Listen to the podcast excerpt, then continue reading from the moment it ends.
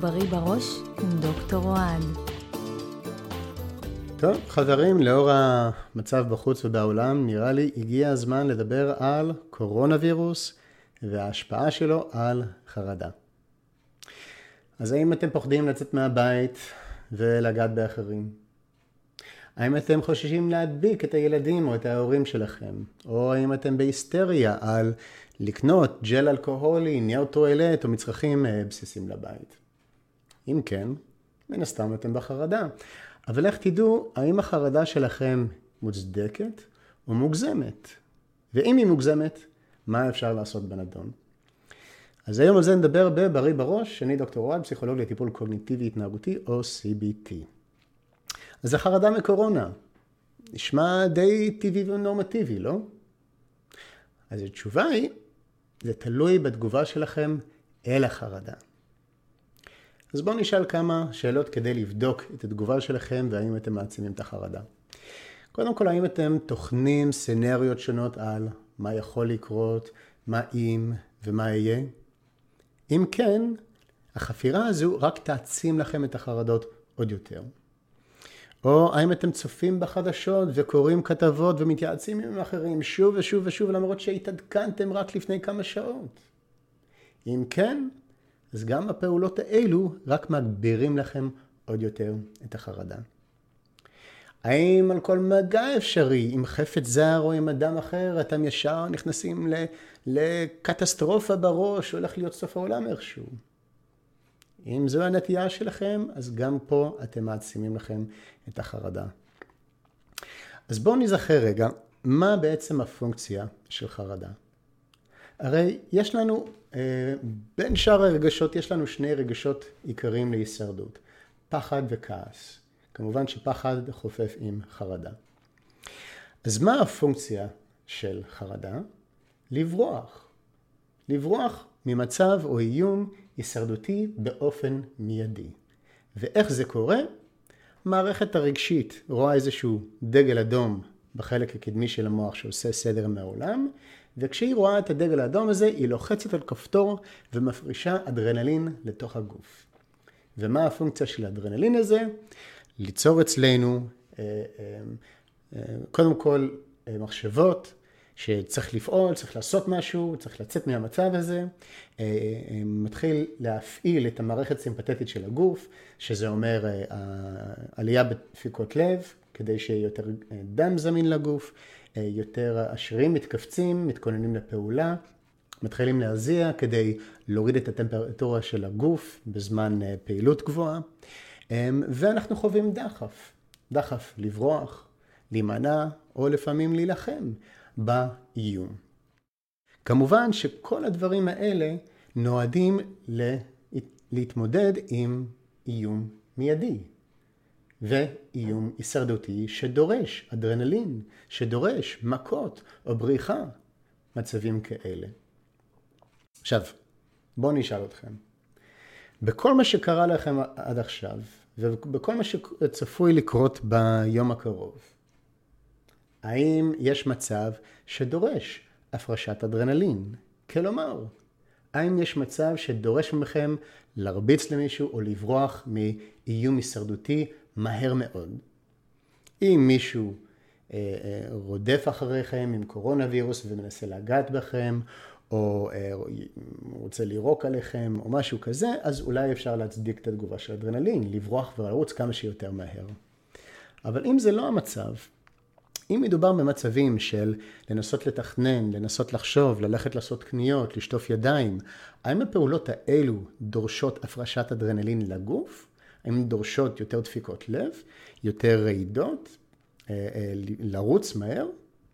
אם כן, אז החרדה בעצם מיותרת במצבים האלה. אפשר לפעול על פי ההיגיון בלבד. לחשוב בהיגיון, לתכנן, לחקור, להחליט מה לעשות ולהמשיך הלאה. ברור שהחרדה עדיין תגיע, אי אפשר לעצור אותה. אבל ככל שנשתף איתה פעולה, אנחנו רק נגביר אותה עם הלגיטימציה שנתנו לה ונעצים אותה עוד יותר. ככל שאנחנו נבין שהיא לא באמת אה, מבוססת במצב הזה, ולא משרתת אותנו, כי עדיין יש לנו את ההיגיון, נוכל להגיב אליה בצורה שתאפשר לה להסתגל, לדעוך ולחזור פחות, כדי שנוכל להיות יותר רגועים בתקופה הזו, ועדיין לחשוב מתוך ההיגיון מה נכון לעשות. אז כמובן, אם לא נפעל ככה, אנחנו רק נעצים את החרדה ואת הסבל שלנו בתקופה הזו.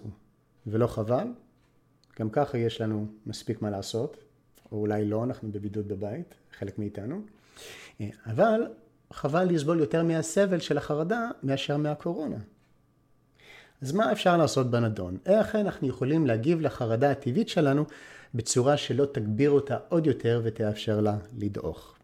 אז הנה כמה טיפים שלי. קודם כל, זמן ההתעסקות, משך הזמן, מספר פעמים ותדירות שאנחנו מתעסקים בנושא הזה. אלה דברים חשובים. אם אנחנו נתייחס ונחפור בתוך המחשבות הרגשיות האלה כל פעם שהן צצות לנו, אנחנו נהיה הרבה מהיום עסוקים בחרדה ורק נעצים אותה עוד יותר. אז בפודקאסט קודם דיברתי על רומינציה ומה אפשר לעשות בנדון. מי שלא ראה את הפודקאסט הזה, אני מציע לכם עכשיו אה, לעיין בפלייליסט שלי ולחפש את הפרק על רומינציה. יש שם אחלה כלי או כלים איך אפשר לצמצם את הזמן ואת התדירות שאנחנו מתעסקים במחשבות ורק מעצימים לעצמנו את החרדה עוד יותר. אוקיי? במקום לעשות את זה, אפשר לנסות להסיח את הדעת. אז אולי במקום לצפות בחדשות או לקרוא פוסטים כל היום, אולי נגביל את עצמנו לפעם ביום, ולא יותר מזה. אה, אולי נלמד קצת יותר איך להסיח את הדעת, איך לעשות דברים אחרים, ולא להתעסק בזה שוב ושוב ושוב. עוד דבר שאני מאוד מציע לכם אה, לתרגל עליו, זה היכולת להתמודד עם אי ודאות. יש הרבה אי ודאות עכשיו. מה יקרה עם הווירוס, כמה הוא יתפשט, כמה באמת הוא יפגע, איך זה ישפיע לנו על ההכנסה עם העבודה והקניות ומצרכים לבית וילדים והורים. יש פה מלא מלא מלא אי ודאות.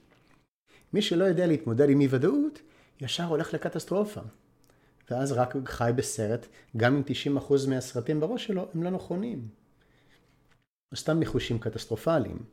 אז חשוב, חשוב מאוד לדעת איך להתמודד עם אי ודאות. מי שלא ידע לעשות את זה, אה, יכול לחפש את הפודקאסט שלי אה, בנושא אי ודאות, ששם אני נותן קצת כלים איך להתמודד עם אי ודאות.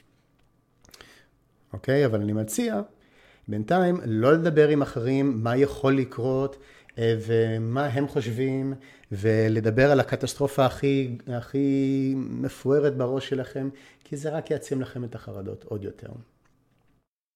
עוד דבר שאני מציע לכם זה להיזהר מלהימנע או לברוח מכל דבר. חלק מהחרדה הוא דחף. דחף התנהגותי, לברוח, להימנע, לנסות לדאוג ולשמור ולהבטיח שלא יקרה שום דבר. אוקיי? אבל שוב, לא מדובר פה באיום הישרדותי מיידי. אז חלק מהדחפים האלה הם לא רלוונטיים. ברור שתקשיבו להנחיות שקיבלתם מה, אה, הרשמיות, מהרשויות, אה, אם יש בידוד, אז להישאר בבידוד, אה, אם לשטוף ידיים עם סבון או אלכוהול ג'ל אחרי או, או לפני מגע או לאכול. תקשיבו להנחיות האלו.